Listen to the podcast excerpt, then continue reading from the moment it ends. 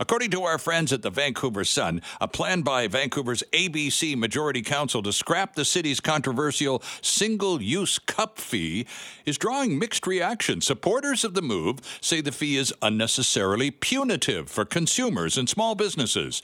Critics say it's a tragedy and backward thinking at a time when the city's landfills are awash with disposable cups. The debate has obviously left both sides asking, well, how best can you deal with the problem? Well, there's a solution being offered by one Vancouver company. It's called Perk Eco. Its founder is Jennifer Henry, and she's here with us this morning to talk about perhaps another option. Jennifer, good morning, and thanks for joining us. Good morning. Thanks for having me on. Well, it's good to have you with us. Uh, talk a little bit about Perk Eco, uh, your company. How long has it been around, and uh, the the impetus for its foundation? Yeah, we've been around since April of 2020 was when we launched. Right as coffee shops were shutting down at the right. beginning of the pandemic. Oh, great timing, huh? Uh, that was interesting time. Yeah.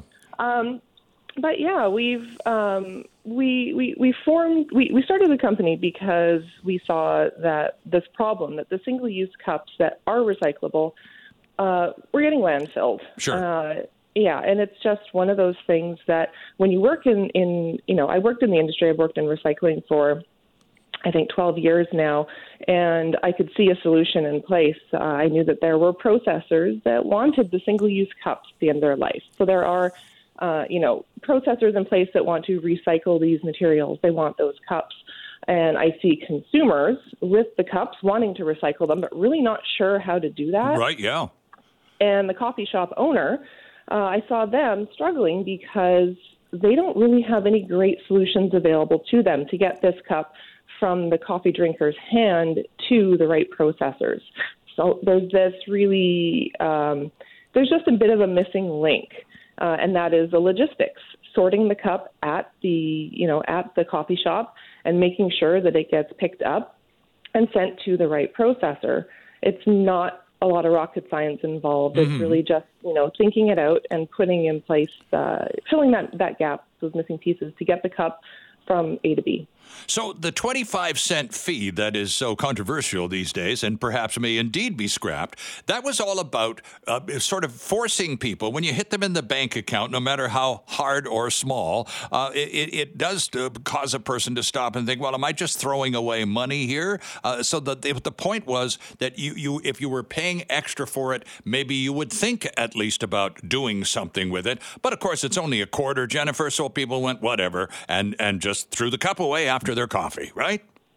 Yeah, the behavior change that the fee was supposed to create didn't really happen. Yeah. Um, and it, was, it wasn't surprising because we've seen this happen in other countries around the world um, where they have imposed what they call a latte tax over in the UK. Yes. Uh, in, in certain areas. Um, and so we knew going in, uh, you know, people in the industry, in the recycling industry, knew going in that this would create a, a, a, tiny amount of behavior change. Some people would start bringing their own cup or choosing a ceramic mug, mm-hmm. but that it would be small.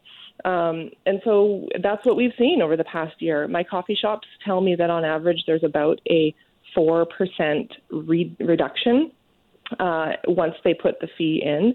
And that's met the maximum reduction that the coffee shops on board our program have seen is that 4%. Uh, that's not enough. No, that's it, not. It's, it's a negligible amount, isn't it? Yeah. Yeah. So, talk to us about your coffee shops. Again, we're just uh, uh, learning a little bit about your company, Perk Eco. So, how did you get these coffee shops on side, and what do you do?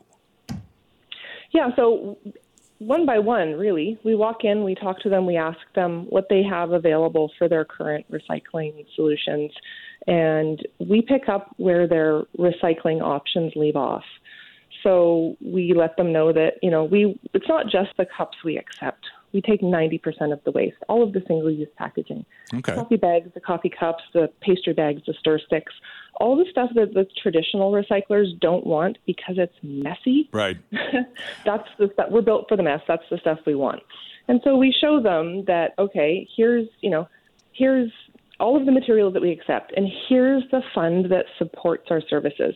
It's your 25 cent eco fee. You shouldn't be just, you know, charging the fee and you know rolling it into your regular operating revenue. Use this fee to support some positive green change to right. recycle all of your waste. So you know we show them a way to do it, uh, and it's not just in Vancouver. We do it Canada wide. Uh, we pick up uh, at coffee shops. We uh, teach them how to implement the 25 cent eco fee, even if they're not from Vancouver and they don't have to implement the fee. Ah, so the, the fee, the 25 cents fee, actually is useful for you and for this effort because it allows the coffee vendor cash flow to do the recycling. Exactly. Yeah, exactly.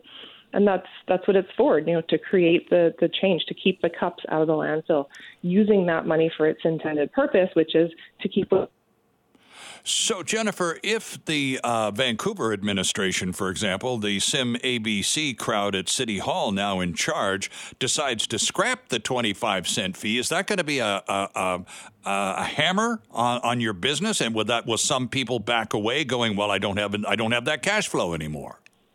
I don't feel like it will be. We're gonna we'll, we'll see what the coffee shop owners say. We'll, I, am really curious to to hear what happens if um, if Mayor Sims does and, and his ABC Council, if they do get rid of the fee, I'm not sure if it's going to affect us in, in, in, in a big way either way, but mostly because we've been teaching our coffee shops to put this fee on board since 2019. Right, okay. So before this regulation came into place, we were teaching them to charge this fee. So we taught them early on, then in, our shops were like, well, I'm already doing that. So we're we're we're ahead of regulation here. So and, and and also it doesn't have to be uh, necessarily if it gets scrapped, for example, that's only in the city of Vancouver, and it, it the, the the 25 cent could still be included in the price of coffee. It just doesn't have to be separated out on the receipt anymore, right? That's right. Okay, so it doesn't sound very expensive from a coffee shop owner point of view, though, Jennifer. No, it really isn't. Um, it's it's you know no more than your regular recycling bill might be, um, but it's just that it's customized to the materials that the waste materials that your coffee shop is generating. Okay, you talked about all the messy stuff that uh, that you collect. What do you do with it? Yeah, we hand sort. that's the big difference. There's the mess, right? Uh, yeah, that's the mess. You have to expect it, be equipped for it, and just know that it's coming in. Um, and hand sort all the materials to get them. Uh, you know, we stack the cups, we stack the lids, uh, and we we make sure that we, we send them to the right North American processors instead of shipping them overseas or overseas. We find the the processors in North America that want these cups and these lids and these pastry bags and the composters, the recyclers. They're all there. The infrastructure is in place. We we just need to use it in the right way and send them the right materials at the right time. So, are you have are you founding have you found rather that as uh, time has gone on because you've been at this now for a couple of years, Jennifer, has business picked up? Has business improved, particularly since this fee became a reality? Yeah, it's been the past nine months that really that we've seen a consistent onboarding of new coffee shops coming on board. Um, and I think it's just that they've begun to start to come out of the pandemic shocks. All of the, the closures and the regulations and the staff shortages and the supply chain shortages, they're now starting to kind of, um, you know, level like off a, bit, yeah. bit. Yeah, exactly. So it's it's been it's been a consistent growth just over the past uh, eight or nine months. Okay, and so do you suspect even if they do drop the fee in the city of Vancouver, you're, you're, it doesn't sound like you're expecting much of a decline in terms of activity. It's possible we'll see a bit of a decline in Vancouver proper, uh, but we serve every zip code in, in or every uh, zip and postal code postal in uh, right. North America. Oh, so zip and postal. Good for you. Okay. we use UPS for our for our logistics because it's carbon offset. We're using existing vehicles on the road. We don't want to put more garbage trucks on the road. Um, we want to use existing infrastructure. So UPS does our pickup for us. So they pick up from anywhere in North America and bring it back to us here in Vancouver where we can process it. How about a website where our listeners can go and uh, learn more about Perk Eco, Jennifer, please? Yeah, thanks. It's um, www.perk.eco. So perk.eco. Canada may be known for its landscapes and friendly people, but beneath the surface lies a darker side of crime, history, and the paranormal. Since 2017, the award winning Dark Poutine podcast has explored the shadowy corners of the Great White North and beyond, delivering chilling tales from a uniquely Canadian perspective. Hosted by Mike Brown and Matthew Stockton with over 300 episodes and fresh releases every Monday, Dark Poutine is your weekly ticket to the creepier side of Canada. Listen to Dark Poutine on Apple, Spotify, Amazon Music, or wherever you get your podcasts.